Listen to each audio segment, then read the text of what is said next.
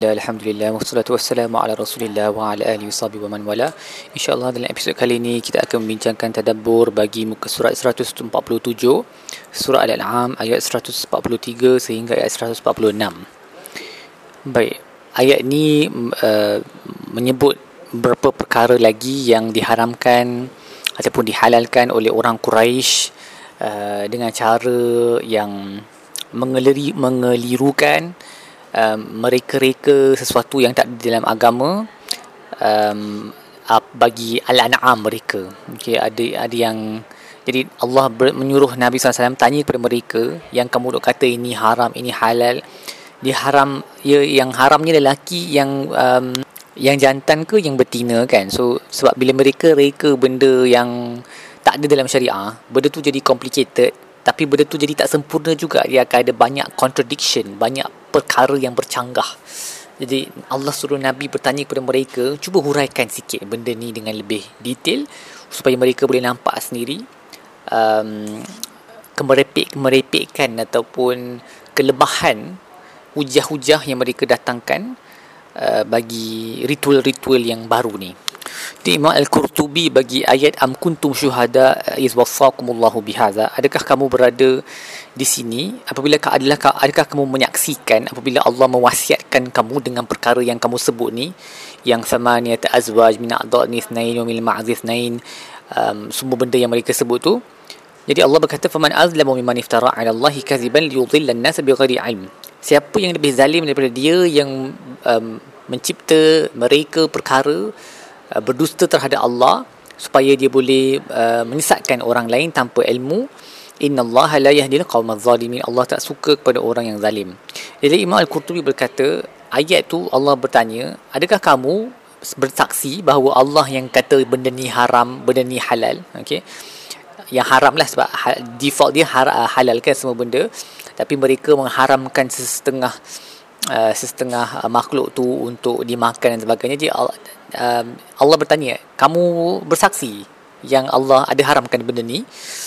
Uh, jadi bila mereka nak uh, apa uh, mereka uh, mencipta berdusta terhadap Allah nak buat benda tu supaya orang boleh ikut mereka kata ni yang ni yang ni Allah sebut kena buat begini yang ni Allah sebut kena buat begini. Mereka menggunakan nama Allah untuk menjustifikasikan ritual-ritual baru yang mereka buat ni uh, ataupun hukum-hukum baru yang mereka buat jadi Allah berkata uh, siapa yang lebih zalim daripada dia yang um, berdusta terhadap Allah untuk menyesatkan uh, manusia dan Allah maka Allah menjelaskan bahawa mereka ini telah berdusta dalam apa yang mereka sebut Uh, selagi mana tiada dalil ataupun bukti apa yang mereka sebut tu datang daripada Allah Subhanahu Wa Taala.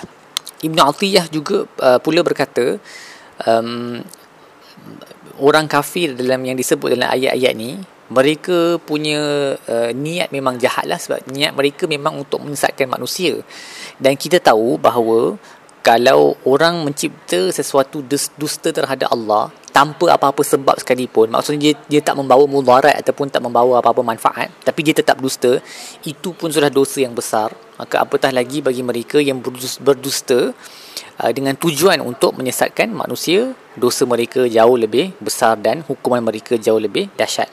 Dan Ibnu Ashur berkata ayat ni uh, menjadi asas uh, kepada sesiapa yang terlibat dalam memberi uh, fatwa um, bahawa seseorang itu dia tidak patut memberikan fatwa dalam apa-apa hukum hakam agama selagi mana dia tak sure dengan kepastian yang agak tinggi bahawa benda yang dia sebut tu uh, adalah benda yang mendatangkan keridhaan Allah. Of course sebab para mufti mereka tak boleh menyebut satu hukum tu dan berkata ini 100% Allah setuju. Para mufti tak boleh sebut macam tu. Nobody knows that. Okay, hanya Nabi sahaja boleh buat benda tu.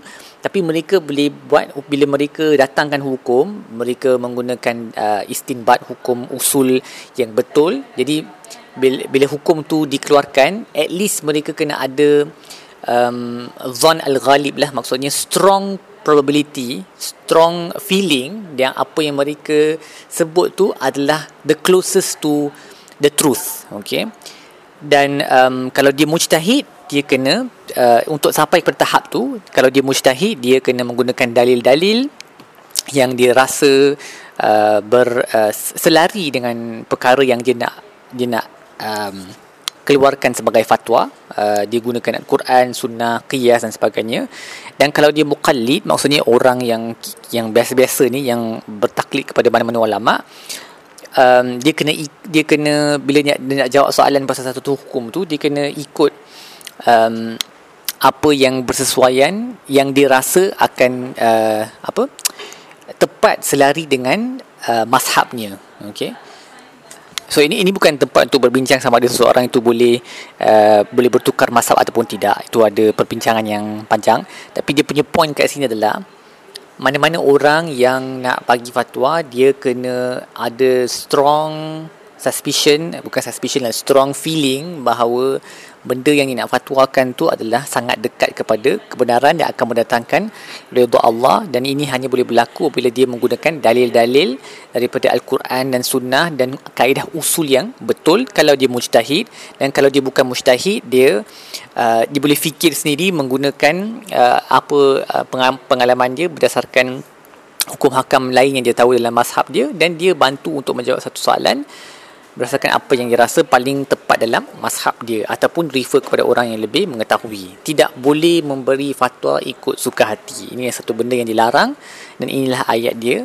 Faman azlamu mimman iftara 'ala Allahi liyudhilla an-nas bighairi ilm. Siapa yang lebih zalim daripada dia yang berfatwa yang yang berdusta terhadap Tuhan, yang mereka-reka perkara baru dalam menggunakan nama Allah uh, supaya dia boleh menyesatkan manusia.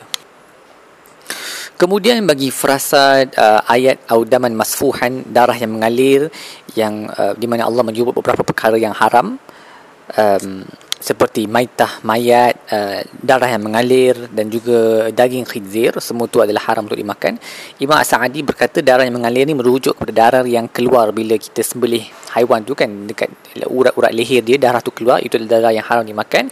Dan mafhum dia adalah darah yang kekal di dalam badan selepas disembelih dalam betul uh, selepas disembelih dengan betul maka darah yang kekal dalam uh, badan manusia adalah darah yang um, diampunilah. Kiranya benda tu dah tak ada masalah untuk makan sebab majoritinya sudah pun sudah pun keluar ketika disembelih dengan cara yang yang betul. Seterusnya kita belajar daripada ayat wa 'alal ladzina hadu harramna kulladzi dhufur wa minal baqar wal ghanam harramna 'alaihim shuhumahuma illa ma hamalat zuhuruhuma aw al hawaya aw ma ikhtalata bi 'azm dhalika jazainahum bi baghihim wa inna lasadiqun. Allah berkata kami telah mengharamkan sebahagian daripada perkara-perkara yang dulunya halal bagi orang Yahudi Allah haramkan setengah benda um, sebagai ukubah sebagai hukuman kepada mereka kerana kezaliman diri mereka sendiri jadi setiap kali mereka berlaku zalim dengan uh, perbuatan mereka yang membunuh para anbiya uh, memakan makanan riba memakan ma- harta manusia dengan cara yang tak betul setiap kali mereka melakukan kezaliman-kezaliman itu Allah menghukum mereka dengan menjadikan apa yang sebelum ni halal menjadi haram. Jadi dia punya hidup jadi lagi susah. Okey. Dia lain daripada um, syariat kita di mana semua benda yang diharamkan adalah kerana perkara itu adalah tak baik untuk kesihatan kita, akal ataupun badan. Tapi yang halal semuanya adalah yang baik-baik belaka.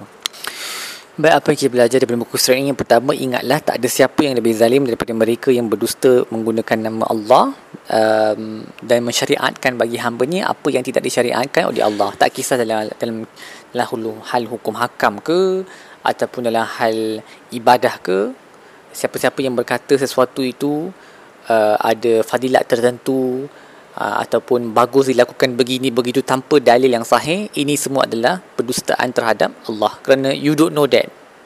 Tak ada siapa yang boleh tahu perkara itu melainkan benda itu datang daripada Al-Quran ataupun sunnah.